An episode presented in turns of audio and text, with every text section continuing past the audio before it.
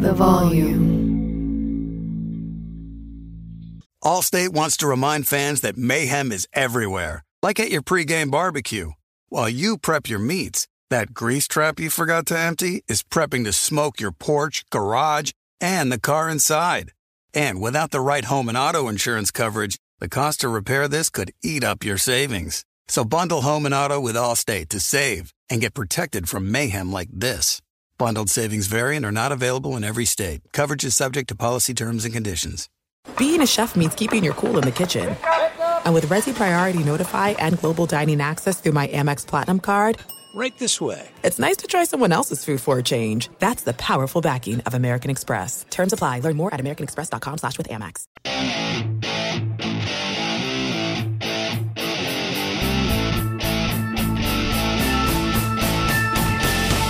What is going on, everybody? Three and Out podcast with me, your boy, John Middlekauff. Uh, about 8.30 at night, Najee Harris, my former neighbor here in the East Bay in Northern California, just busted off a long run as I texted a buddy in the NFL. This guy was committed to the University of Alabama at like 16 years old in Antioch, California. That's where Nick Saban.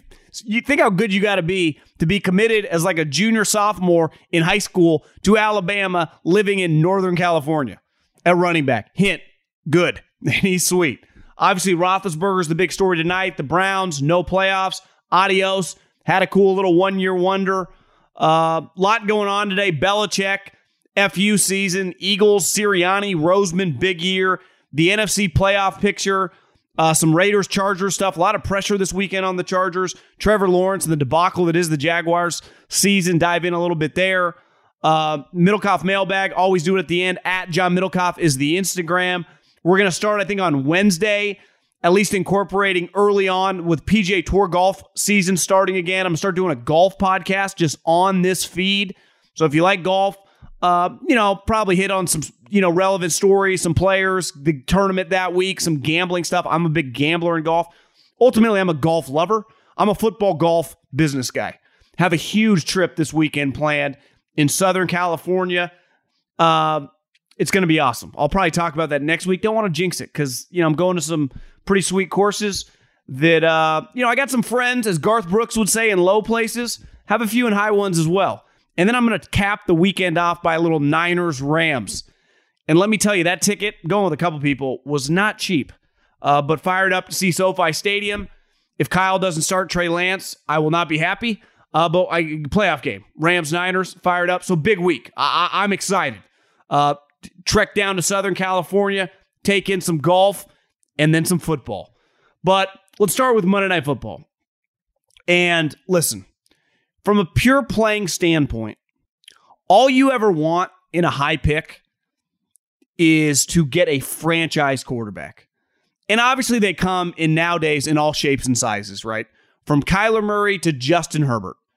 But I would say, for the most part, they tend to be bigger guys, right? Even Lamar Jackson, Mahomes, they are much, much bigger than Kyler Murray. Kyler Murray, Russell Wilson are somewhat outliers. But Big Ben is also an outlier. Where do you find humans that are six foot six, 260, 270 pounds, who in his younger days could run with a massive arm and was just a winner? Like, quarterback wins and losses is not necessarily a quarterback stat, but it definitely is reflective of how a quarterback, especially when he plays and is the starter for a long time, how good the guy is.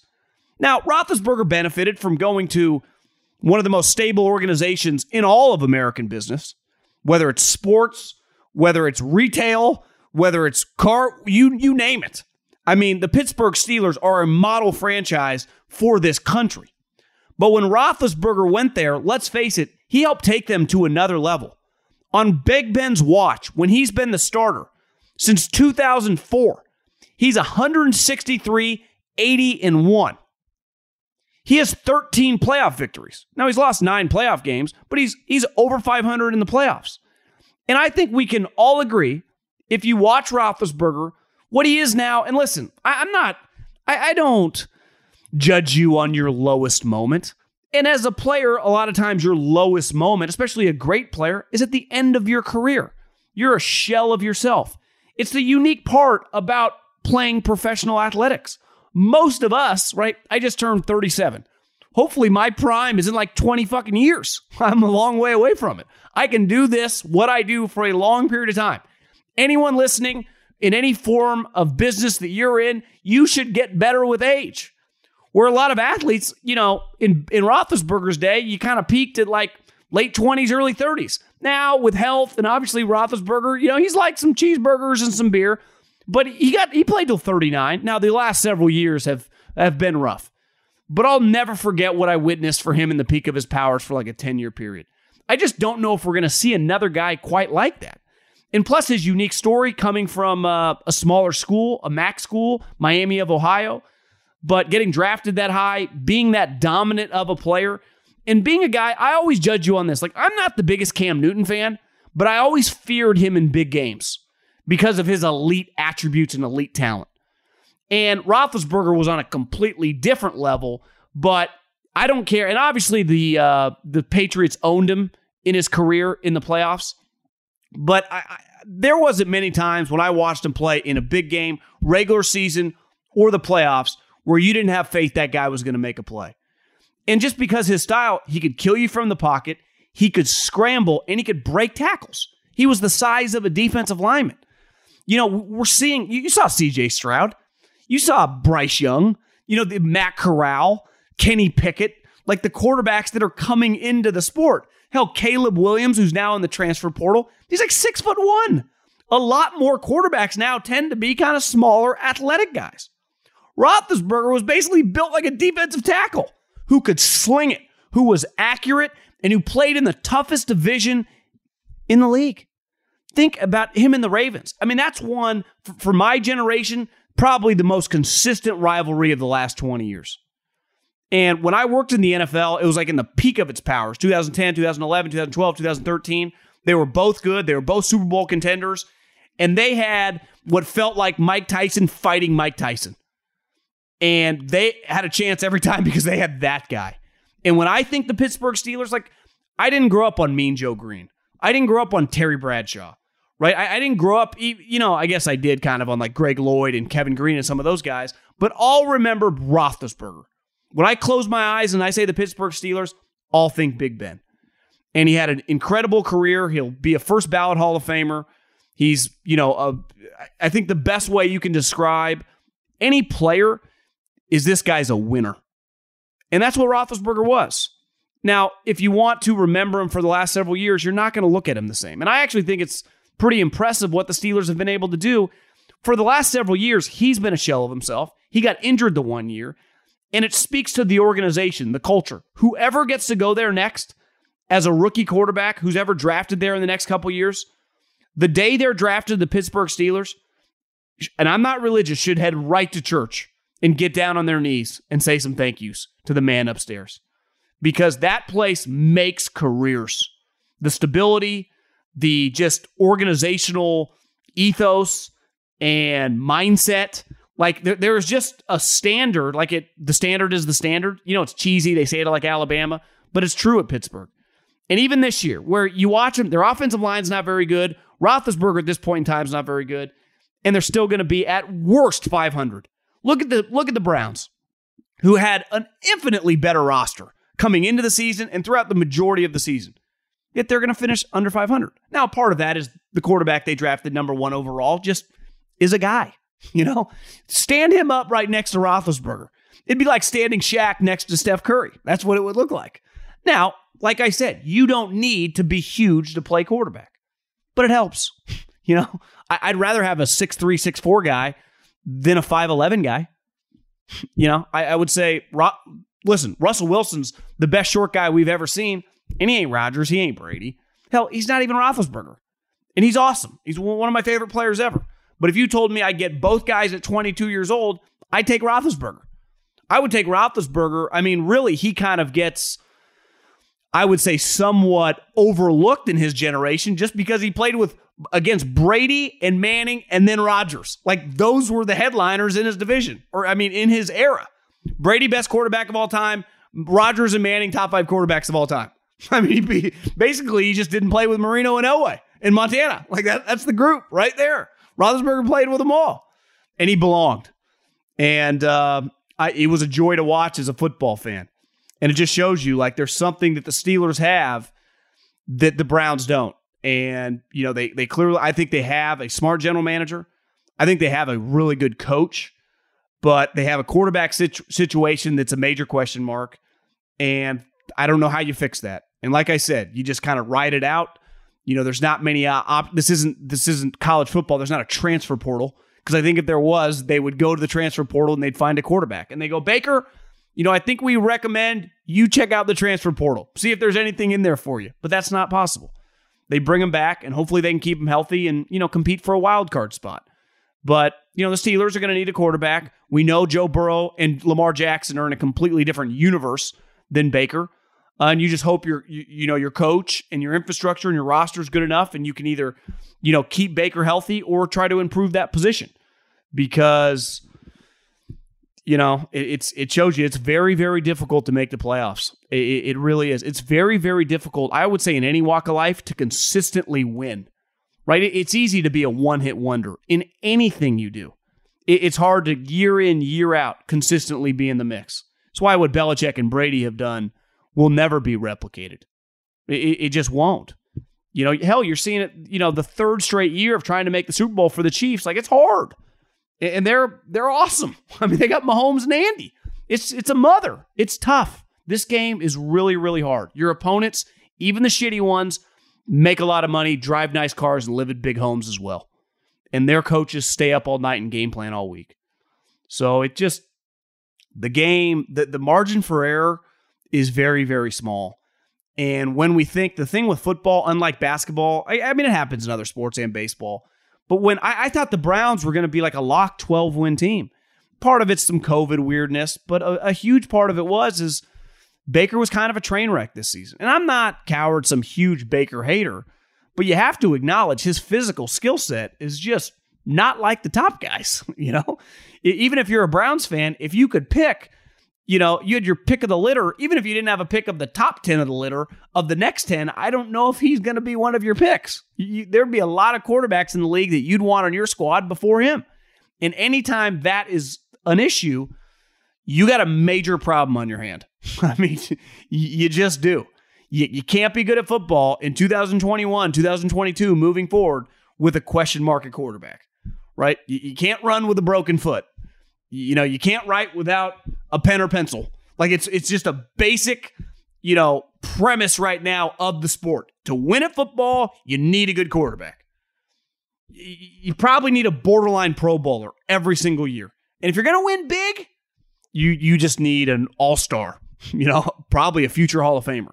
If you don't have one, you probably should spend every single minute of your existence if you work in the business trying to find one. Let's start with Bill Belichick. And let's face it, he had a pretty awesome FU season because last year, it couldn't have gone much better for Tom Brady, right? He goes to a new team who had been pretty terrible. He then takes them to the playoffs, beats the Saints on the road. Sean Payton, Drew Brees, ends Drew Brees' career. Goes to Green Bay, the number one seed with the MVP of the league, takes him down. Then he goes to the Super Bowl and beats Andy Reid and the Kansas City Chiefs. And let's face it, like if you were a bit a bit of a Bill Belichick hater, it would have been an easy time to go, is all Brady. Or at least like, you know, 70-30 split. Brady was the guy behind it. And I think for those of us lovers of the profession of coaching, for those of us that have followed football, you know, very, very closely, it was obvious that Bill Belichick played a big role. But the results were the results. It was impossible to argue that Brady's legacy, he was already in like a pantheon of Jordan, Babe Ruth, and like Tiger Woods, even went to another level. And Bill had a 7 and 19. I started following on Instagram, I don't know when, but probably within the last couple months. Bezos' new girlfriend, good looking, kind of older lady. She's probably like, you know, early 50s. Got a little work done, but I mean, she's good looking. I can't even imagine being her ex husband or ex boyfriend. I would imagine she's been married before.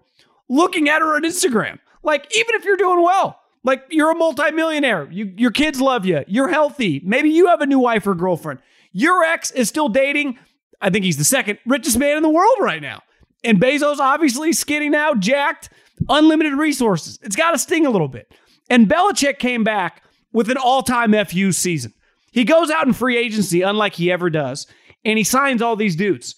And the majority of them worked. I mean, Judon's been awesome. Hunter Henry's been good. He makes a trade for the big offensive lineman from the Raiders. Uh, it was it worked out well. But his quarterback situation, and let's face it, it's a quarterback league. Like, what's he going to do? What's he going to do? He was patient. Most bi- great business deals happen when you are pretty patient, and Bill Belichick is historically very patient when it comes to free agency, when it comes to the draft. He lets it come to him. He doesn't get over aggressive. I mean, he did in free agency, but this was really the first time. It was an outlier in his career. And he got Mac Jones. And even early in the season, you could tell, I think when they started a little slow, they lost a couple tight games. I don't know, man. You know, because I had picked him to make the playoffs before the season. But then he figured it out. He built the team around defense in the running game. Mac kind of came into a little zone, knew exactly what he had to do for them not to lose games. Then this season, I think, when I think of the biggest win of the season, let me rephrase that. The most impressive win of the season, it was Belichick's signature Monday night game at Buffalo. His quarterback threw the ball three times, he ran it down their throat, and he won in a windstorm. It was freezing cold. Like, I think that was the signature win of the season. He's 10 and 6 right now. There's a very, very good chance he's going to be 11 and 6. He plays the Miami Dolphins, though historically, Miami's given the Patriots under Tom Brady a lot of trouble down there. But if he wins this game, he'll be 11 and 6. And we'll see how the matchups play out, right? If the, the Bills play the Jets, they're going to win the division. The Patriots would be the five seed. There's no lock, depending on who they play, they even win a playoff game. But I think we can take a step back and acknowledge how impressive Belichick has been. And if for whatever reason that Jets team can build off what they just did against Tampa and somehow upset the Bills, who feel a little off kilter, like watching that game against Atlanta, they were just off. I mean, that that I don't know if the Falcons were feisty or Josh Allen was just having one of the worst games of his season because he is just coming off one of the best games of the season. A little bizarre. So it's not inconceivable that the Patriots win the division, but even if they go 11 and 6 and win the 5 win the 5 seed over teams like the Ravens, the Colts, the Chargers, I, I think we need to tip our hat to the guy and acknowledge that we'll never truly know the split. Was it 55 45? Was it 50 50? Was it 60 40? But just know it was a legit partnership. Like sometimes we love doing this with two athletes. I was lucky when I was a kid. I lived in Davis, California, which is right next to Sacramento. So the Sacramento Kings got good in the late 90s. And when you when you live in a smaller town, if you have one pro team, it's like having the Yankees, the Lakers, or the Cowboys in your backyard. So the moment they get good, everyone's all in. And obviously that was the time of Kobe and Shaq. And forever after the fact, people argue Kobe or Shaq. And I always argued, like, I went to some of those games and I was lucky enough to go to a couple playoff games. Shaquille O'Neal was by far the most dominant player on that team. But obviously, Kobe played a huge role. Like, what was the split? I don't know. Can't we just acknowledge they needed them both? Like, they couldn't have done it without either one? Like, it's okay to say that, right? Sometimes, you know, there's Michael and there's Scottie, right? There, there was there was Brady, and then there was every other player. But sometimes it's like I, we watched Bill Belichick coach all those games with Tom Brady and consistently have curveballs or game plans defensively. Who's the Patriots defensive coordinator? It's Belichick. So when their defense is this good, he deserves extra credit. He's he's probably the most unique CEO coach we've ever seen. Because I, I was watching within the last couple weeks, someone said on the broadcast, and they're right, he can coach every position literally every position from kicker to punter to long snapper to the quarterback to the right guard to the linebacker to the defensive tackle to the safety to the corner. I, I don't think there's any guy in league history that could do that. So I, I'm just glad that the conversation is simmered and Belichick is, I guess, it's crazy as to say, but like earned his respect back because he's he's too great of a coach to to act like he was you know, some uh, some beta in this whole situation over the last 20 years. With the Patriots winning 10 games, he's now now again Brady was a huge part of this. 20th season of 10 games or more. 20th season of 10 games or more. Just uh outstanding accomplishment. And I'm glad, you know, those 20 years, you know, I've been a teenager to where I'm sitting now. I've got to experience a lot of it. And it's been very, very cool. And it's hard not to have the ultimate respect for that organization. And it all starts with him. He sets the tone for the whole thing. Allstate wants to remind fans that mayhem is everywhere, like at your pregame barbecue. While you prep your meats, that grease trap you forgot to empty is prepping to smoke your porch, garage, and the car inside.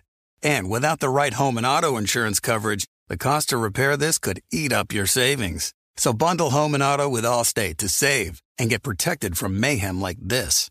Bundled savings variant are not available in every state. Coverage is subject to policy terms and conditions. When you're hiring for your small business, you want to find quality professionals that are right for the role. That's why you have to check out LinkedIn Jobs. LinkedIn Jobs has the tools to help find the right professionals for your team faster and for free. LinkedIn isn't just a job board, they help you hire professionals you can't find anywhere else. Did you know 70% of LinkedIn users don't visit other leading job sites? LinkedIn's the only one I use. On LinkedIn, 86% of small businesses get a qualified candidate within 24 hours. Hire professionals like a professional on LinkedIn. LinkedIn is constantly finding ways to make the process easier. They even just launched a feature that helps you write job descriptions, making the process even easier and quicker. Post your job for free at linkedin.com slash J-O-H-N. That's linkedin.com slash J-O-H-N to post your job for free. Terms and conditions apply. eBay Motors is here for the ride. You know what I remember about my first car? Is at the moment I got it, I wanted to improve it. Because, like most 16 year old kids, you don't exactly get a luxury automobile. So you look at it, you go, well, I need to add some speakers. I need to tint out the windows. I need to make this thing the coolest car possible so I can cruise around town with all my buddies, waving at the babes, and enjoy myself. So, my favorite part of car culture when I was young was definitely the subwoofers in the back of the car. And uh, we built the boxes from scratch, had multiple 12 inch subs, and you could hear me coming from a long, long way away. With over 122 million parts, you can make sure your number one ride or die stays running smoothly. Brake kits, LED headlights, roof racks, bumpers, whatever your baby needs, eBay Motors has it. And with eBay Guaranteed Fit, it's guaranteed to fit your ride the first time, every time, or your money back. Plus, at these prices, you're burning rubber, not cash. Keep your ride or die alive at ebaymotors.com. Eligible items only, exclusions apply. Sometimes it's a struggle between buying what you want over buying what you need. But with the Wells Fargo Active Cash credit card, you can do both. You earn unlimited 2% cash rewards on purchases you want and purchases you need. That means you can earn 2% cash rewards on what you want, like season tickets to watch your favorite team, and 2% cash rewards on what you need, like paying for parking. Earn 2% cash rewards on what you want, like those new golf clubs you've been eyeing and 2% cash rewards on what you need, like a divot repair tool for after you've torn up your lawn. Let's try that again. Earn 2% cash rewards on what you want, like workout equipment for your home, and then earn 2% cash rewards on what you need, like a foam roller to soothe your sore muscles. That's the beauty of the Active Cash credit card. It's ready when you are. With unlimited 2% cash rewards. The Wells Fargo Active Cash Credit Card. That's real life ready. Terms apply. Learn more at wellsfargo.com slash activecash. Uh, the other thing before we get into just kind of the NFC at large is the Eagles officially made the playoffs. And I, I have, you know, unique insight on this because the first, my only job in the NFL was working for the Philadelphia Eagles and I was hired by Howie Roseman. And I remember the day I interviewed, he said, anytime the head coach walks down here and gives a guy a recommendation because Pat Hill had called Andy Reid, you got a pretty good chance for the job. Luckily, crushed that interview, got hired the day of my interview. It's pretty intimidating when you interview in the NFL because there you like you show up for breakfast for the interview that day in like your suit. You're all nervous. You're like 23, 24 years old. And there's like four other of you sitting there. You're like, God damn. And then you realize, like, once you start working in the NFL, like, that's how player tryouts happen. You know, that's how the draft happens. It's a very cutthroat league. It's an eye opening experience. But I, I worked, you know, my first year on the job, the way the Eagles set up, I can only speak for that setup. You know, you're you're the lowest guy in the totem pole in the scouting department, but you're you work in the office every day. You basically, you know, in a weird way, are the GM's assistant. And then my next year, I became a true pro scout, but I still, you know, Howie's office was right there. And I've, you know, been lucky enough, you know, be around Andy Reid, be around Coach Hill. Uh, but even when I was a kid, like I, I think I have a pretty good. My, my, dad worked for one of the biggest farmers in America. Now they had gone through some, you know, the recession of like the '80s, and they were a little older at the time. But at one point in time in the '70s, no one was a bigger farmer. My best friend in high school, uh, and still one of my good friends today, his dad was, you know, as we, I think either junior high or maybe in high school, had kind of climbed up the corporate ladder and became a CEO of this big health uh, care chain in California. So it's like I had a pretty good idea of what success looked like from from older people in my teenage years and, growing up. And then obviously I was around them in my professional years working for uh, accomplished head coaches. And I know Howie takes a lot of shit publicly. I think he's very impressive. And we've butted heads before when he was hard to work for. He was very demanding. He was this hard charging, relentless New York personality. And I'm, you know, from California. It was it was a unique new experience for me that I'd never been around a guy quite like that. But I remember always hearing like he gets kind of lumped into this analytical crew, and obviously numbers are a big part of what the Eagles have always done. And he started as a capologist, like he didn't play in the NFL. Uh, he started, I think he got his law degree, and that's how he came up and worked his way up to become the GM. But I had a front row seat watching how hard this guy worked. One of watching film, and two of just his not. I, I was in meetings with him, whether it was draft meetings, whether it was free agent meetings, whether it was just waiver wire meetings. This guy knew the league as well as anyone, obviously, I'd ever seen. And I always thought, like, God, this guy knows his shit. And he's really smart and he's really relentless. Like, he has a lot of qualities that are a big reason now he's been the general manager post Chip Kelly of a team that has been to the playoffs with multiple head coaches. They just transitioned from Carson Wentz, a guy that he went all in on, to be the number two overall pick. And they had a quarterback in the hopper that I did not believe in. I thought would have been a running back, and they just made the playoffs with the guy. That, that's that's pretty nuts. Now I know their schedule has been pretty conducive over the last month. They played the Jets, they played the Giants, they played the football team, but they've won all the games.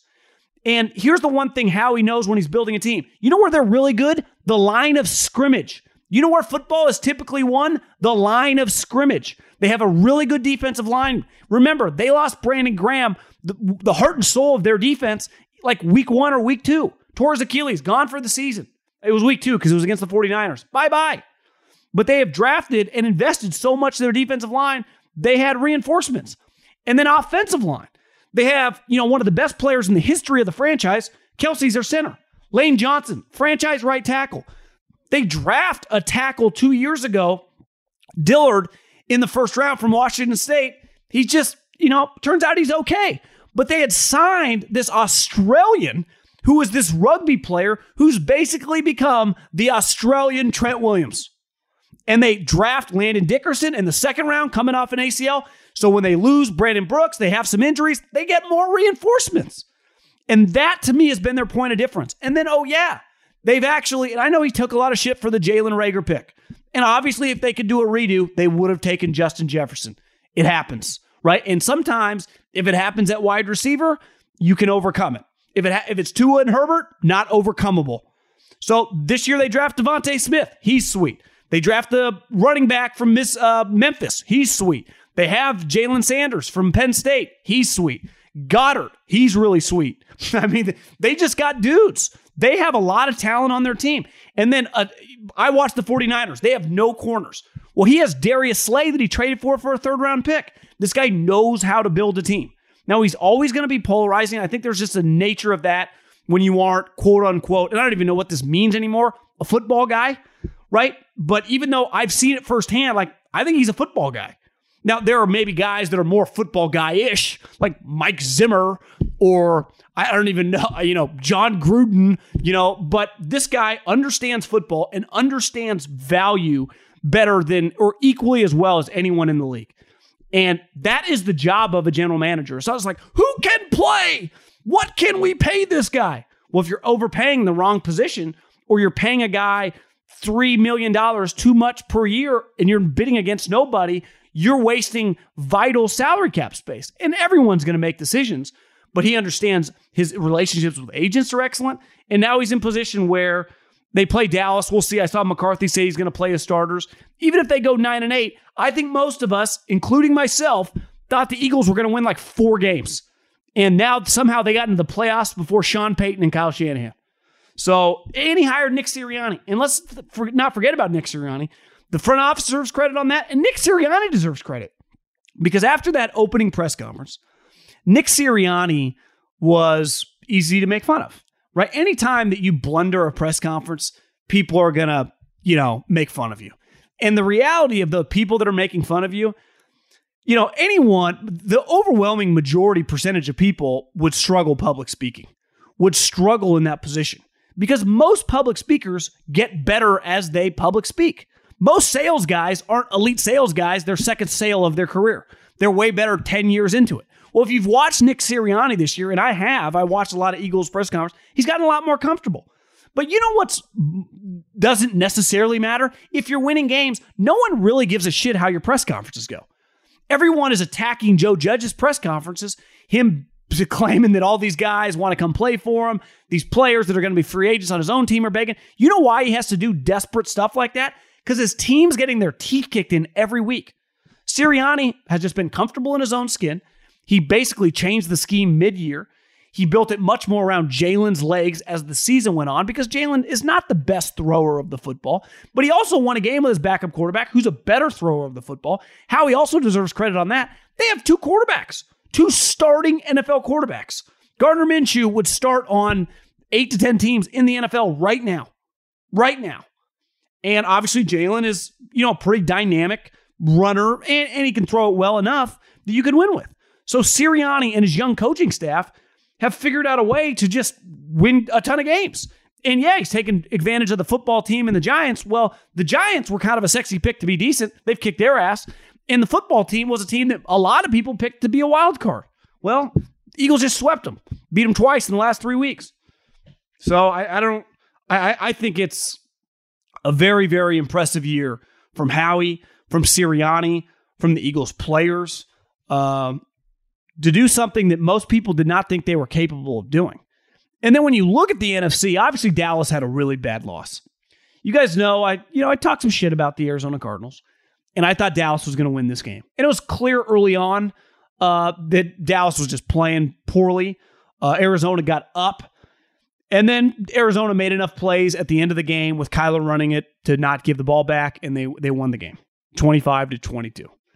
Uh, but I also think it put it in context. And a lot of people DM me last week, like, Middlekauff, you're putting the Cowboys on a pedestal.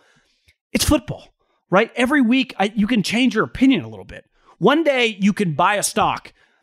Two days later, it can tank, and you're like, I don't like this stock anymore. No different. One day, you can buy a stock, and it can double in value in a month, and you're like, I love this stock. You should be able to change your opinions. I can only go off what I watch. When you watch the Cowboys, even if they play the football team, and the pass rush and the players, you go, this team has a lot of talent. Now, do I trust Mike McCarthy? I do not. Is Dak Prescott the most trustworthy quarterback of all the top guys? Clearly not. But when you look at the NFC and when you're stacking them, there's no debate. They're the number one seed back to back years.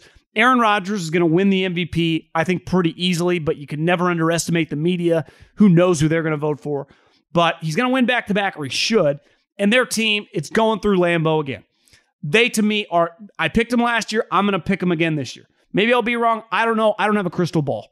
I, these are just educated guesses. If I knew, I'd bet $100,000 on them to win, you know, but I don't. Nobody does. But they're, to me, the number one team by far. And then Tampa, I'm just putting them at two, and we'll see how it all shakes out this week.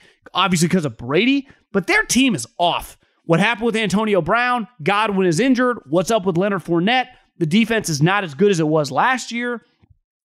I mean, even their head coach is injured. He's got an Achilles injury. The only reason you're confident in them is because of Tom Brady. And as we saw against the Jets, he does he can pull miracles out of his ass. I mean, he, he really can. How the Tampa Bay Buccaneers won that game, I know everyone's like, I knew they were going to win. I didn't. I'm watching it thinking they're going to lose this game. Now, the Jets helped them out a little bit, but still, for Tom to drive him down the field, hit that pass toward the end of the game, and then the, one of the dudes that picked him off goes up to him for a uh, to get his uh, get the ball signed. It's hard to even blame that kid. When you're that shitty, you know, I, I don't think you can do that if it's like Saints, Tampa. But if you're on the Jets, a team that's drafted in the top five, I, I think you're allowed to do that. But when you look at the rest of the NFC, like the Rams, I saw a stat today in Albert Breer's Monday morning quarterback. Matt Stafford has thrown four pick sixes this season. Jared Goff had four pick sixes in his career under Sean McVay. Matt Stafford, there was a stretch yesterday when he threw a second pick. He had gone 51 passes and thrown five interceptions. And I saw Bill Barnwell tweeted out like his season in the second half. It was a ton of picks. It was poor completion percentage. It was not that many touchdowns. He had four fumbles over that stretch. This guy is a turnover machine. It's everyone has a bad game. You're allowed to have a couple interception game. Peyton Manning's had them. Dan Marino's had them. I'm sure Montana had them, right? Y.A. Tittle probably had some. Terry Bradshaw, Kenny the Snake Stabler. But it's just week after week. And I some people like hit me on Twitter. They're like, he's still winning these games. To me, like they won 20 to 19. And I know I heard Cowherd today acting like talking about his fourth quarter performance. You're able to do that against a Ravens team that has a million injuries. They do that in the first round of the playoffs. They're playing the Niners, hell, the Eagles, the the Cardinals. Like you will, you can't throw two picks in a playoff game and expect to win. That's not possible. This is the level and the margin for error is so much smaller. So it's hard. I, I love Sean McVay. All Sean McVay has done since he's shown up in Los Angeles is kick ass and take names. And somehow every coach gets older, fatter, gray hair. Sean looks fantastic. He does not look that much different now than he did five years ago when he took off the job. And we see how much being a head coach, being a CEO, being the president can weather you. Yet he looks great. It might just be LA. He's got a beautiful fiance, big house that overlooks the hills. But still, Matt Stafford has to stress him out because Matt Stafford, he threw a pick six yesterday that the dude walked into the end zone. Like that, that's this guy's making $35 million. Hell, I was pounding the table. I thought I was telling the I wanted the Niners to go trade for him. When the Rams did, I applauded it. He makes me really, really nervous. But then I go, the Cowboys and the Cardinals, like the Cardinals still to me look a little off. You know, obviously they're a different team without Hopkins. I do not trust their coach. I mean, he's never coached in a big game. And I, I just you can make all the excuses you want, but that's just a fact. He's the playoffs, like it will be by far the biggest game he's ever been associated as the head coach slash play caller. And his quarterback, uh, you know, just doesn't quite look right. He's he ran it much better yesterday, but to me, when I watch him play, I go, "Do I trust this guy in a huge game?" But I say the same thing about Stafford. I'll say the same thing about Dak. So I, I don't even know. Beside the Packers, to me, are the clear one. The Bucks, I'd put right behind them because they got Tom. Those other three teams, I don't even know what to make of them. Like, I, I don't think it's inconceivable that the Eagles give someone a game. I, I think it's going to be harder for the Saints because I have a hard time closing my eyes and seeing Taysom Hill doing it. But if the Saints were to draw the Bucks, I'd go, why wouldn't they have a chance? The 49ers, I mean, they might be starting a rookie quarterback in like his fourth start. Hard for me to close my eyes and envision them winning a playoff game. But if they can run the ball, if Bosa goes nuts, you never know. You know, I, I think that first round of the playoffs in the NFC, you could see a wild card team or two upset some of these games, especially because the Rams or Cardinals, whoever wins that division, in closed environment. Weather plays no factor. Tampa Bay, be like 70 degrees. Dallas, dome. It's just none of these are weather games. That's the difference in the AFC Cincinnati weather game, Kansas City weather game, right? Uh, Buffalo weather game, New England weather game. Whoever wins that division. That's not the case in the NFC. I mean, it's a it's a much more sunshine and rainbows. And then the Sunday night game. And if you've listened, I had some people DM me. They're like, you know, I I, I agree with what you said about Brandon Staley because I was hard on Brandon Staley because the media puts him on a pedestal. They treat him like his resume, like he's accomplished a lot. He was one year as a defensive coordinator. And as we see, like everyone who coaches for the Rams wins as, a, as an assistant coach.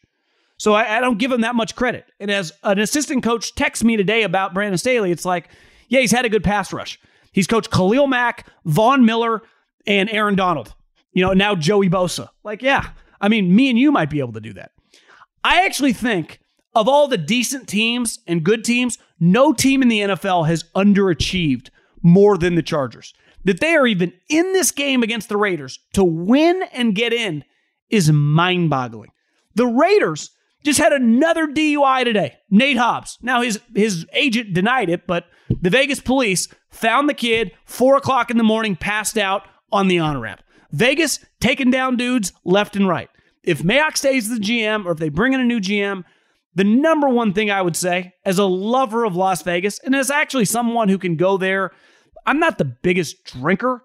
I'm, well, I'm definitely not a late night guy. You know, I was asleep at New Year's at 10:30. Like I, I, I actually I do like to drink, but I like to drink during the day. I, am not a guy that's going to be out at three, four in the morning. I, I get too tired. I like waking up early.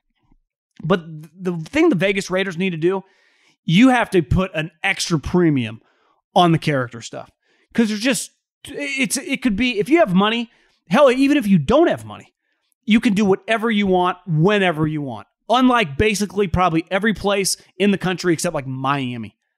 And even in New York, guys don't live in New York City. Dudes live uh, the, the, where they practice is on the outskirts. So the Raiders playing the Chargers to get in the playoffs. Like the Raiders shouldn't even be here.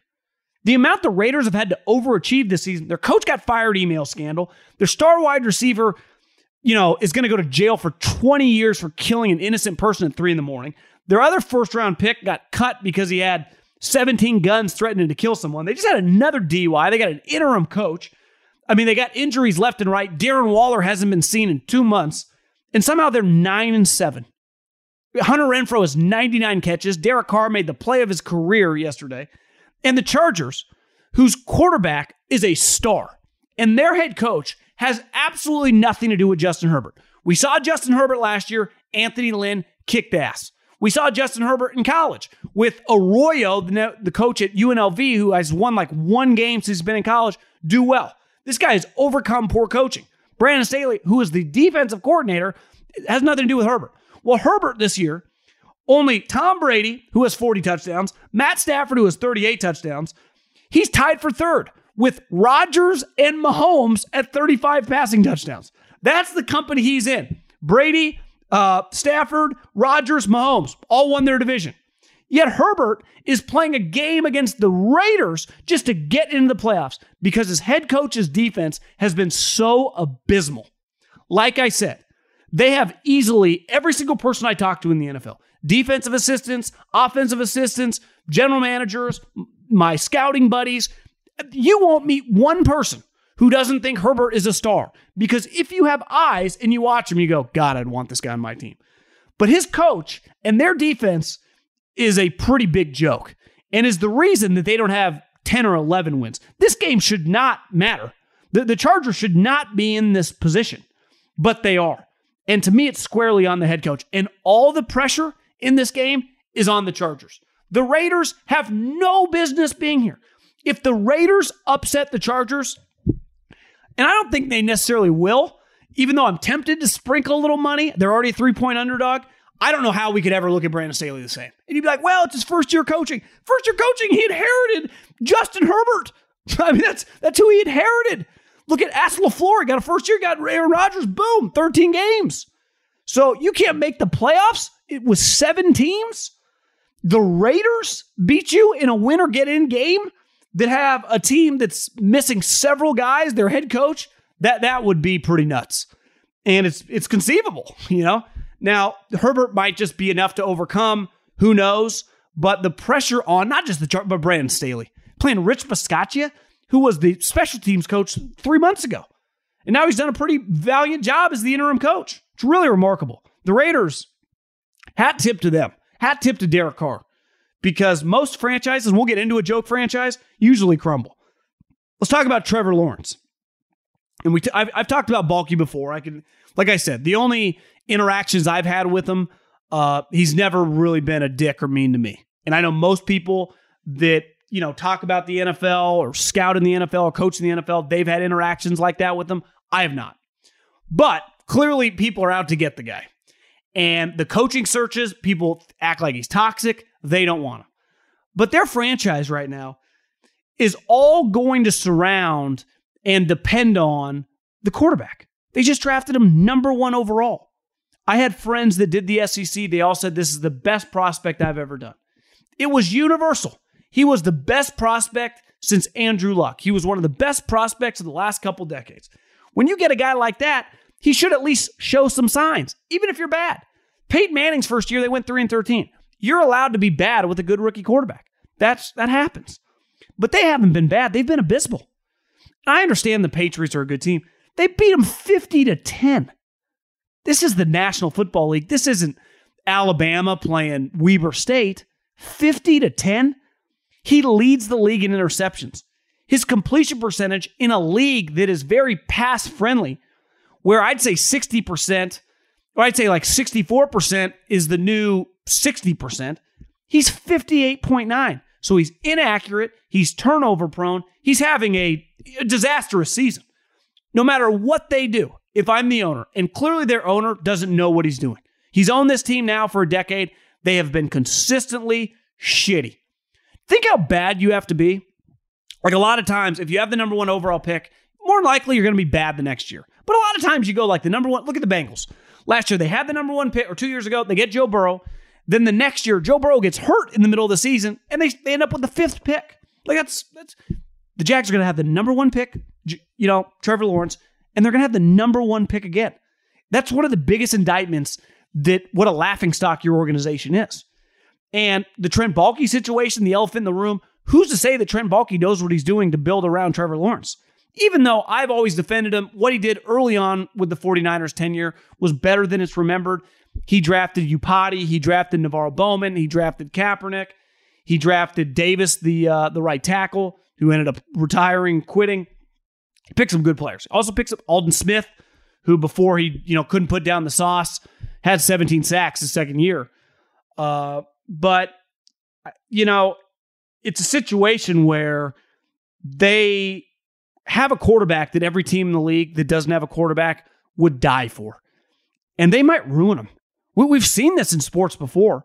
When you go to a team like Mac Jones, is Mac Jones as talented as Trevor Lawrence or as talented? And when I when I say talented, obviously reading defenses and being smart, that talent.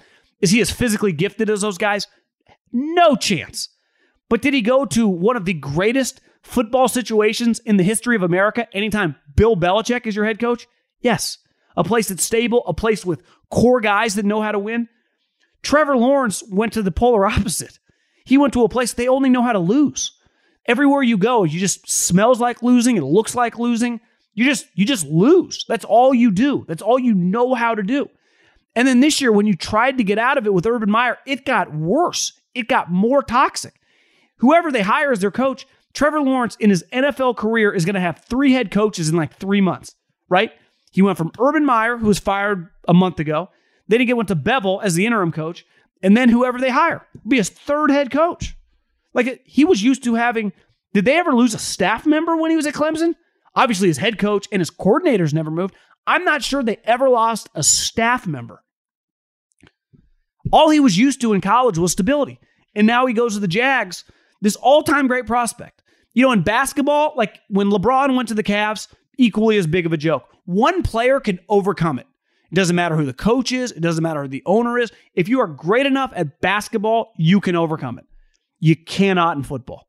And we have, we don't know because we never got to see them become guys, but we've definitely had guys that if they would have gone to the right situation, could have had success.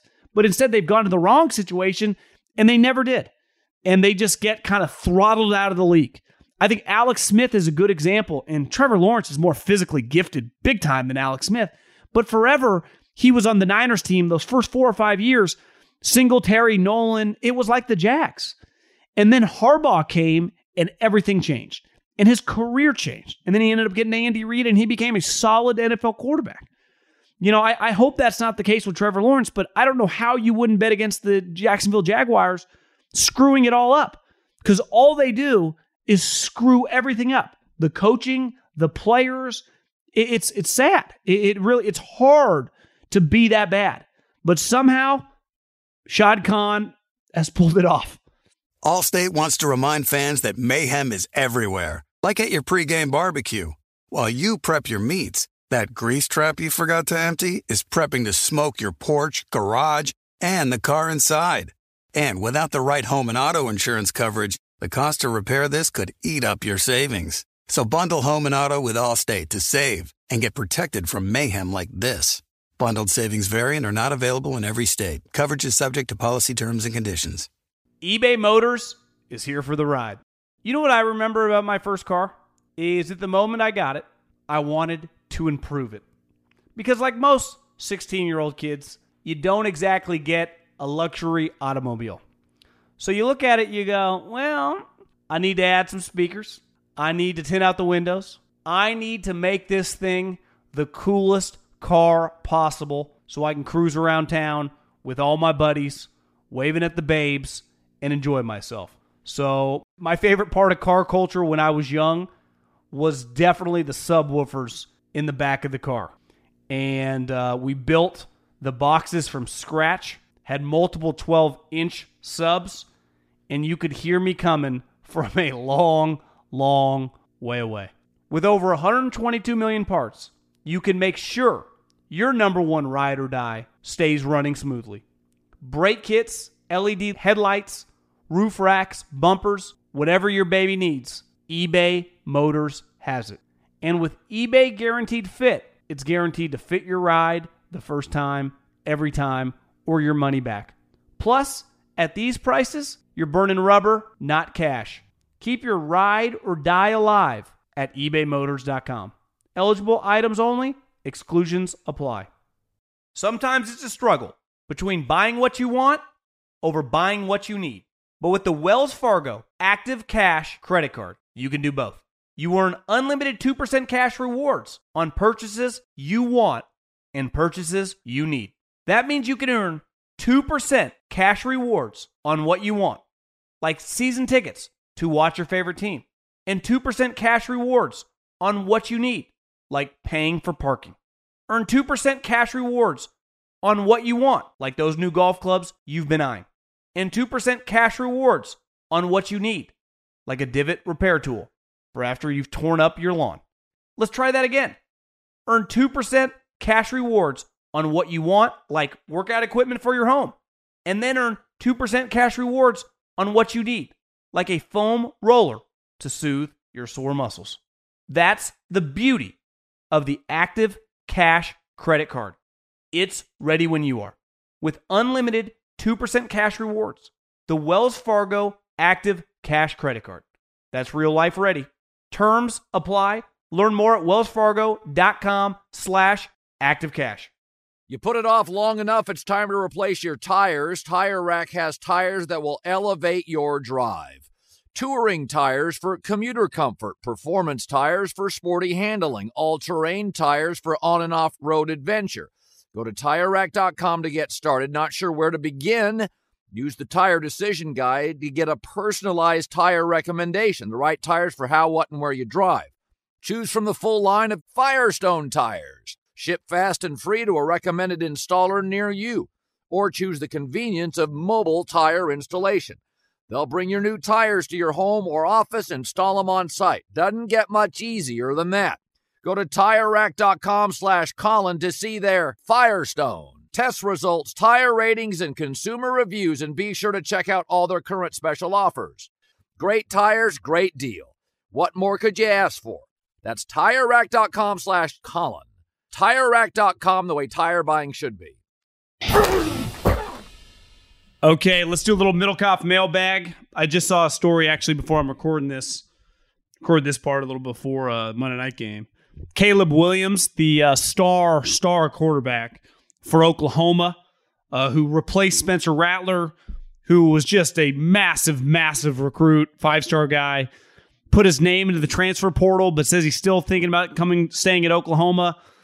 Uh, just pretty nuts. You know, I don't blame him because he went there for Lincoln Riley. And so when Lincoln leaves, you know, what's he supposed to do? But like Oklahoma, because I, I, texted a buddy who's uh, basically a general manager for a Power Five program. And they're probably, you know, not a top like 20 Power Five program, but a, a good program. They got some good wins. Uh, I bet on him in the bowl game. They let me down. But this guy, I, I, I asked him, what does he think? Like, do you think he's just a lock to go to USC? And his uh, basically what he said was, I think he'll just go to the highest bidder. And it's going to be very, very. If he goes to USC, to me, nothing nefarious, nothing shady. I don't blame him at all. USC probably paid him a lot of money. Goes to Lincoln Riley. But I'd imagine Georgia will start sniffing around. Last time I checked, Georgia, they need a quarterback. you, you, don't think Kirby Smart can rally up some cash? Get that kid about 500 gur? Get him to Georgia? Be like, hey, you want to win the Natty next year? I also think Oklahoma can go, hey, buddy, look at how much sweet firepower we have here. Now, it's an unknown head coach. Lebby, the new offensive coordinator, is coming from Ole Miss, who's supposed to be a really good coach, who just helped Matt Corral be really good, but it's going to be interesting. College football, just kind of wild times, man. But I, but it's hard for me to blame the guy for leaving. Love listening to the podcast. I'm listening to your episode right now about Utah and Ohio State, and you're talking about how bad our DBs are. Well, our starting DBs was like our second or third string running back, still got roasted by their receivers, but thought you'd like to know. I, I knew that guy was a starting running back, or was a running back that they moved to DB. Clearly, they had injuries.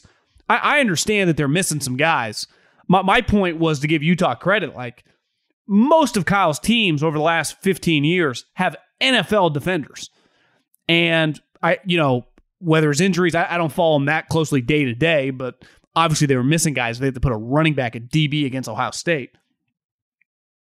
But like I said, I mean, I'm I'm a Utah fan. Big Utah fan. Fly, Eagles, fly. From most media outlets saying we would have three or four wins to clinching a playoff berth last night. He won't get it because of how the media was toward him, but is Nick Sirianni coach of the year? If Vrabel gets the one seed, Mike Vrabel has to get it. Because Mike Vrabel won 11 games last year. He would win 12 games this year. When he went 9 and 7 three years ago, he won multiple playoff games. But Sirianni deserves votes. He's had a hell of a season. Uh, yeah, I mean, it's he's been awesome. Happy New Year. Fan of the show, refreshing alternative to the outrage factories. Arr! Why is everyone so mad? It's like, arr! It's like, no, you're not really that mad. I don't think you really care. I, you know what's crazy? Is, and part of the reason I think maybe I sound different is because I'm like anyone. I'm a consumer of sports television historically, right? I, I consume newspapers forever. I, I haven't read a newspaper or sports section minimum five years. But growing up, and even in the 2000s, probably the early 2010s, I, I read sports sections, watched ESPN. You, you couldn't pay me to watch any of that stuff. I just think it's all so fake. I don't think any of these people believe what they're saying. I mean, and I most people I know don't like it either. And you're talking to someone who literally dedicated his life to work in this profession, who thinks about it, who talks about it. And I just think 98% of them are just so fake. And maybe that's what they're being told. I've never worked at a major network. Obviously, I have zero desire to ever do that now. I think some of them are fucked. Uh, but yeah, it's just I, I don't get the I, I can't pretend to be outraged if I'm not outraged. If I'm get worked up, I'm really worked up. But I never get worked up. Like I, I can't pretend to get worked up about Joe Judge. I, I just really don't care. Even though I thought his press conference was a little weird. Uh, but I like I just don't care. You know? Sometimes you, it's okay to be like, yeah, I don't care. But obviously, you couldn't do that if you're on television. Blown away by Stroud and Smith, number I just call him number 11. As a scout, how do you see them as NFL prospects? Well, number 11 was outstanding. You know, you you you could have been my mom and noticed that. One, and again, like the first thing I usually go to is a negative on a guy because when you watch a top 20 prospect or top 10 prospect, you got to look for well, what can't he do? Because you can see all the things he can do. Number 11's ball skills were incredible. He can get open. He could high point the ball. He can make plays with the ball in his hands. He's he wasn't running away from guys. He got caught a couple times. So he's not the biggest guy, and his top end speed is an elite. But in terms of route running, in terms of getting open, in terms of playmaking, now I think Utah fans would say it was going against our you know, second and third string defensive backs, but he was the best player on the field by a mile. Stroud is is just a pure pocket passer. It's a beautiful thing to watch. His accuracy, his poise, he's so composed. He's just a star. I mean, he's he's legit. Now, you know, Mac Jones, Tua, I think this guy's more talented than those two guys, but he is playing on an all-star team. So it, it's always the balance of this guy throws a beautiful ball. His accuracy is outrageous. I mean, his accuracy on some of these balls on the go routes, even on deep crossing routes, hitting guys in stride. So it's it was eye opening. But the NFL is a lot more difficult than that. So that's I think he'll be him and Bryce, um, you know, top top five picks next year. I think it's pretty clear after watching this weekend that Will Anderson would be the number one pick in this year's draft because there's no quarterbacks. Will Anderson is better than Hutchinson. Will Anderson is better than Kayvon. Will Anderson is Micah Parsons, but maybe even a little better. He is a he might be one of the best players Nick Saban has ever had, but he's not draft eligible. So next year, Will Anderson will go pro. And listen, I, I am cool. Like I said on Monday's pod, if you want to opt out, opt out. If you want to stay, stay. And I said, I think Will Anderson's, you know, if they win the national championship, Will Anderson will be an All American multiple times. He'll have won multiple national championships. There's literally nothing else for him to prove. The only thing he can do is get injured. Now, you can always work on your craft. Iron sharpens iron. The reason you get better at Alabama or at Ohio State or Clemson because you're playing against the best. I think it was the one argument on the dude that went to Jackson State. Though the bigger picture of Jackson State is Deion ain't going to be at Jackson State in a year or two. They're going to leave, and and Hunter will go with them. But it's hard to improve. Like it's easy to improve in the NFL because you're going up against other pros. Depending on your school, I remember when I got to Fresno State and we had Ryan Mathews, no one could tackle the guy in practice. I mean, it was I, I remember coming from Cal Poly, like, holy shit, this is Division One football. Now, granted, Ryan was one of the best players in the country, but it's like if he, you know, he ended up getting drafted, you know, top 15. But ultimately, my point is, he's just when you're when you're at USC in their heyday, you're at Alabama, you're at Georgia, it's just so much easier to get better. And you know, Will Anderson, like I don't know what he does. I wouldn't blame him for not playing. But the big the reason Ja'Marr Chase and Sewell and all those guys and Parsons didn't play is because of COVID. If that hadn't happened, they would have played.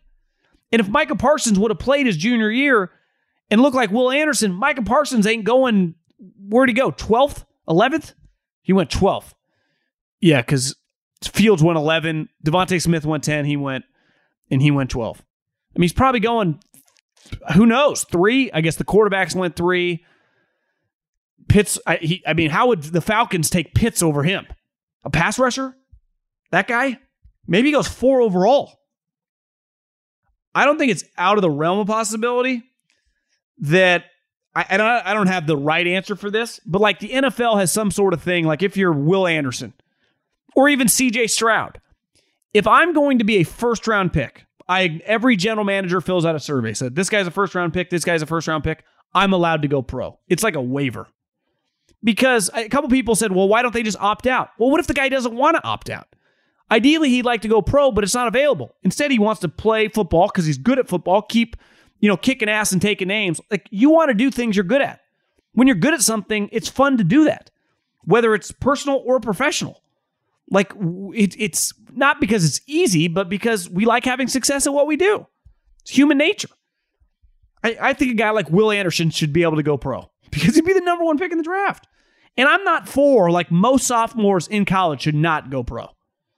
But Will Anderson is a fucking exception. He is. Holy moly, did you watch that guy? Now, most people, if you're listening to this in the South, you've watched him all. The guy is. I've watched a lot of Alabama, but I mean, you're really watching him these last couple games. Looks like Lawrence Taylor. I mean, Nick, where does he find these guys? I'll tell you, Georgia. I looked him up during the game as I was drinking my sorrows away because I bet on Cincinnati like an idiot. But imagine that. University of Georgia couldn't even keep Will Anderson from Georgia. As a Viking supporter, wondering what you think the team needs to do to take the next step. We managed to lose the Lions and get taken to overtime by the Panthers, yet beat teams like the Packers and the Ravens. Also, if you ever make it out here to Australia, come play some golf, drink some beers, I would love to. I went to New Zealand when I was uh, younger with my dad. I was like 13. It was really fun. But I, you know, I was 13, so I was. You just we fished and ate ice cream. I remember the place. Uh, they had the first ever bungee bungee jumping was invented in New Zealand on this bridge. And I told my dad, maybe I was 12, and you had to be 13 to do it. And I told my dad, if he rented a car, we had to drive two hours, I would jump. I would do the jump. He's like, okay. So he rents a car. We drive to the bridge. I walk over there. I see these dudes riding bikes off it, doing backflips. I, I I'm buckling up. I tell the guy I lied. I'm only 12 years old, and they didn't let me jump. It was uh, it was the smartest thing I've ever done because I wasn't going to jump off that bridge. My commute to work's easier. Chips and Tito's. As a Pats fan, how or when should I know if Mac is the guy? What does Bill Belichick need to see to know if Mac is the guy of the future? You're, you're way ahead of yourself. You have a rookie quarterback who led you to the playoffs. I think you just live year to year right now. Try to, you know, add some wide receiver talent this offseason, improve the offensive skill guys. I guess you have good running backs. You got a couple tight ends. You need some better wide receivers. And Mac can just be a better player. He's already proven like he's fine. Like if, if you have a top 15 quarterback and you have Bill Belichick and Josh McDaniels as your head coach and offensive coordinator, you're going to go to the playoffs. you know, you, you just are. So I, I think to worry about if he's going to get a Mahomes contract or like be the guy for 10 years, I, I would just enjoy it. This sounds cheesy and cliche, and I'm going to try, I'm not a big New Year's resolution guy, but I have been very cognizant of like, you hear this a lot from successful people or just people that are happy in life about being present. Coaches harp on this. And I'm terrible at this. But I think if sports fans, especially if your team's solid, was just present, and it's hard because people like me, we like talking about big picture, it's fun. But just be present and just enjoy having Mac Jones, having a great rookie season, helping you guys be a big time franchise again. I think it would make it a little more enjoyable than worrying about like he's not Josh Allen or Mahomes or probably even Herbert. Well, he's definitely not Herbert or Burrow, but there's nothing wrong with that, right? I mean, you can be, he can, even if he's like Alex Smith of his generation, he's got Belichick. As long as he's got Belichick, you're going to win. I'm from New Hampshire native, born and raised. Also, this is the same question. If you're if you haven't seen Granite State, I don't mind being a tour guide, scenic golf, beautiful lakes, $5 lobsters in the summer. Shit, Mike, that sounds great. I've actually never been, never been to Boston. I've, I've never been to the like upper northeast seaboard. Farthest I've ever been, I think, is, is New York. I went to the city a couple times when I lived in Philly and DC a lot. So I kind of stayed in that area. The New York, Philly, DC, Hoboken. I went to Hoboken once for uh, St. Patty's Day. My buddy, actually, he now works for the Chiefs. I went with him and some of his buddies. It was badass. Now we were, he's probably a year or two younger than me we were probably, you know, 26, 25. It was pretty sweet. Hoboken, St. Patty's Day. Highly recommend if any of you young cats need a place to go the next couple years over St. Patty's Day. It was fun. I remember puking when I got home the next day. I actually I got lost in Hoboken and my phone died. It was a bad deal. I ended up sleeping in this random guy's penthouse apartment because he kind of I, I lost my buddy uh, I ended up making it into like the concierge kind of area, but the guy, had, the concierge guy, was gone. Super nice building right by the water. You could see New York City. I started sleeping on the bench. This guy with his girlfriend came home. They woke me up because they were wasted too, and invited me up to their sweet pad. I slept on his couch. I actually took off before he even got up. But you know, simpler times. I guess there was internet back then too. I mean, this was been like 2011. But my phone legitimately died in an area where I didn't know a soul. Mailbag question. Does this week's matchup between the Patriots and the Jags have any importance in McDaniels potentially leaving to be the next head coach of the Jags? Well, obviously they beat him 50 to 10. I, I just I can't see Josh McDaniels working for uh working for Trent Baalke. Like I, I don't even think that's an option. He would not work for Trent Baalke. So unless I, I don't know what the Jags are gonna do. I, I think Trent Baalke is clearly a detriment to uh, to their coaching search. We'll see how that plays out, but it's it's definitely something to keep an eye on. Love the perspective on the NFL and life. What do you think about uh, Lynch liking that Jimmy tweet? Happy holidays, my man, and appreciate the grinding content. Well, you know, I think you can accidentally like something on Twitter pretty easily. I don't think that is that outrageous. If any one of you has a Twitter account and someone like John Lynch, I can't even imagine what their mentions. And when I when you hear the word mentions, it's basically when someone just links you in a tweet. So a guy like John Lynch, who's the general manager of one of the biggest brands in the league, uh, there's a chance he gets 50,000 mentions on a on a game weekend. So maybe he's scrolling through, accidentally likes it. I also think, listen, I, you know, we've, I, I wouldn't say, I, I, don't know him very well at all. I, if I text him, he will text me back. Uh, he's a high, people I know that know him, love him. I, I don't think even, I, everyone was thinking that. When Jimmy had the game, we all thought, I, I tweeted I would leave Jimmy in Nashville. and John had to think that too. He, he, if they lose this weekend, Jimmy Garoppolo ruined their playoff chances in that game. They they should have won that game by ten points. Instead, he threw two picks and they lost it by three. Like that game is the reason they're not officially in the playoffs right now. If they had beat the Tennessee Titans, the Eagles and the 49ers would be playoff bound. It would be over. Game set match. But, you know, you could argue, I think Belichick would tell you, what is the point if you're a head coach, if you're a GM, why, why would you have a Twitter account? Now, John worked in the media and he's a social guy. I, at the end of the day, they draft Trey Lance. They gave up three first round picks. Who really gives a fuck what Jimmy thinks at this point? Like, Jimmy's been paid $125 million. Like, Jimmy got paid for everything. He got every penny, whether he was playing or he was injured. So, overall, I don't think that much of it. I actually thought it was kind of funny. Mailbag question. If the Raiders win out, will they make the playoffs? Yes. Obviously, this was before this weekend. They them and the Chargers for all the marbles. All of the pressure is on Brandon Staley and Herbert. But Herbert's already played a really Herbert's had a fantastic season. Herbert has played a season where they should have 12 wins. Yet his coach and the defense has let them down. I cannot put a season where he's thrown as many touchdowns as Aaron Rodgers and Patrick Mahomes. I, I, I just can't. I, I have to blame the coach. Dan in Pittsburgh, join Instant just to ask you a question. The babes have distracted me, but here I am. It can be in a distracting place. You can go down rabbit holes of uh, people that would get you in trouble with your significant other very fast. I'm sitting here locally hearing about how Tomlin should go. Too much of a player's coach. What does he really do? His message has gone stale, etc., etc. I know nationally he's held in great regard. I personally am a fan. Great winning percentage, never losing season. Players want to play for him, love his Tomlinisms at the podium. Wondering your take on if he ever realized he has no coaching tree. Always hear about the Walsh, Parcells, Holmgren, Belichick coaching trees. Cowher's guys got plucked away regularly. We've not had a coordinator sought after that I can think of. LeBeau doesn't count. He was a legend before Tomlin was born. Ha ha ha. I just, that was funny. Ha ha. Wondering your take on what it means for Tomlin. I'm recording this part before Monday Night Football, but it, let's face it, it doesn't really matter. I think Mike Tomlin's pretty good. Okay, let's say let's say you fire Mike Tomlin. Who are you going to hire? Do you know what would happen to Mike Tomlin? I think three or four teams would be lined up to hire Mike Tomlin. I think Joe Judge would get fired so fast for Mike Tomlin, your head would spin.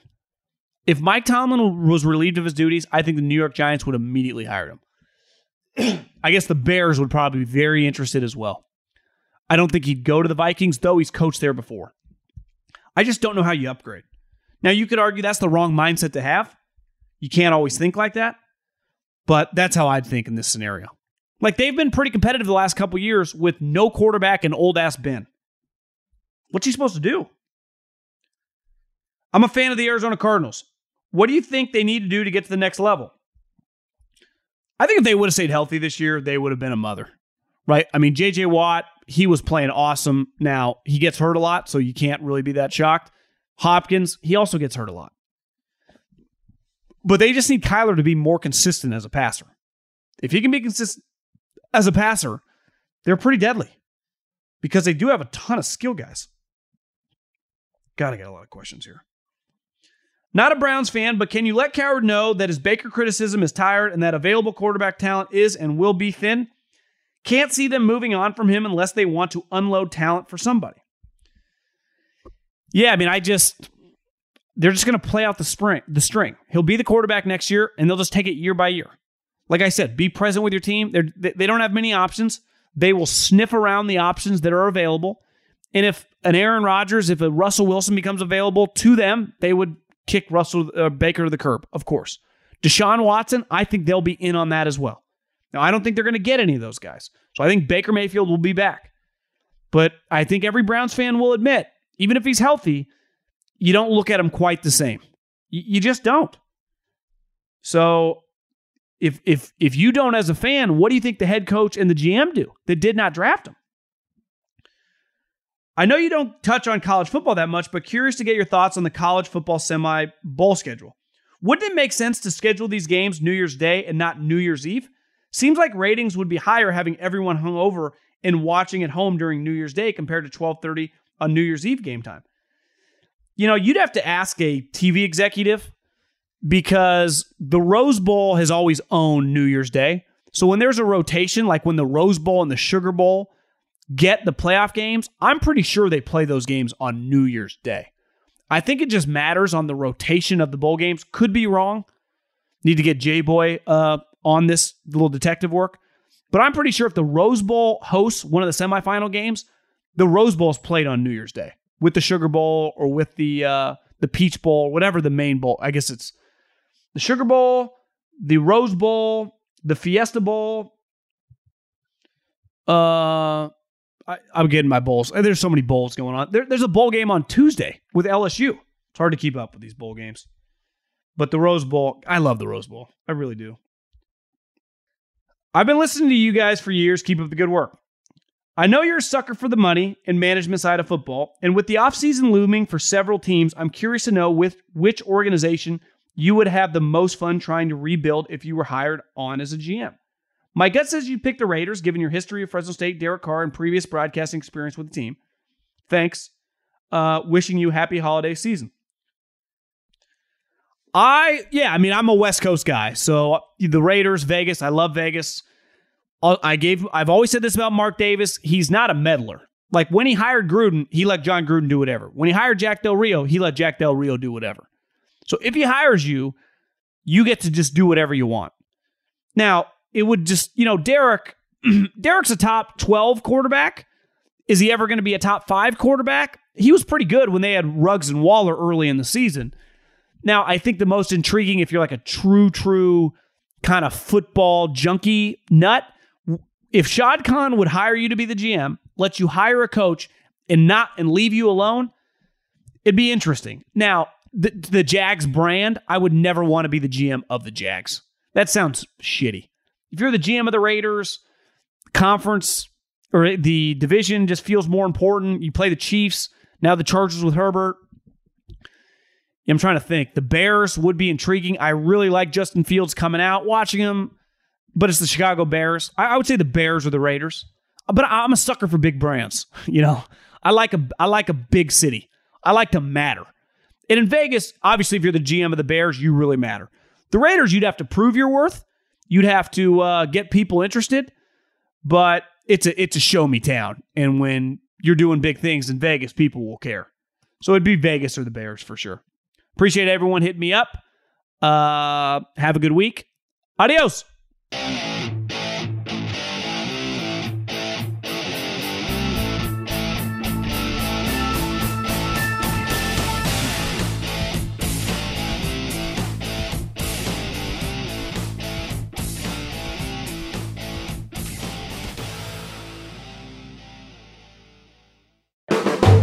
The volume. Allstate wants to remind fans that mayhem is everywhere, like at your pregame barbecue. While you prep your meats, that grease trap you forgot to empty is prepping to smoke your porch, garage, and the car inside. And without the right home and auto insurance coverage, the cost to repair this could eat up your savings. So bundle home and auto with Allstate to save and get protected from mayhem like this. Bundled savings variant are not available in every state. Coverage is subject to policy terms and conditions. It's Freddie Prinze Jr. and Jeff Dye back in the ring. Wrestling with Freddie makes its triumphant return for an electrifying fourth season. Hey, Jeff. Are you ready to rumble our way into an all new season of Wrestling with Freddie? You better believe I have. I've been practicing my body slams, and I'm jacked. All right, don't go injuring yourself now. We'll be highlighting the best stories and matches of the week in wrestling from AEW, WWE, and have one on one talks with the best talents in the world of pro wrestling. Listen to Wrestling with Freddie on the iHeartRadio app, Apple Podcasts, or wherever you get your podcasts.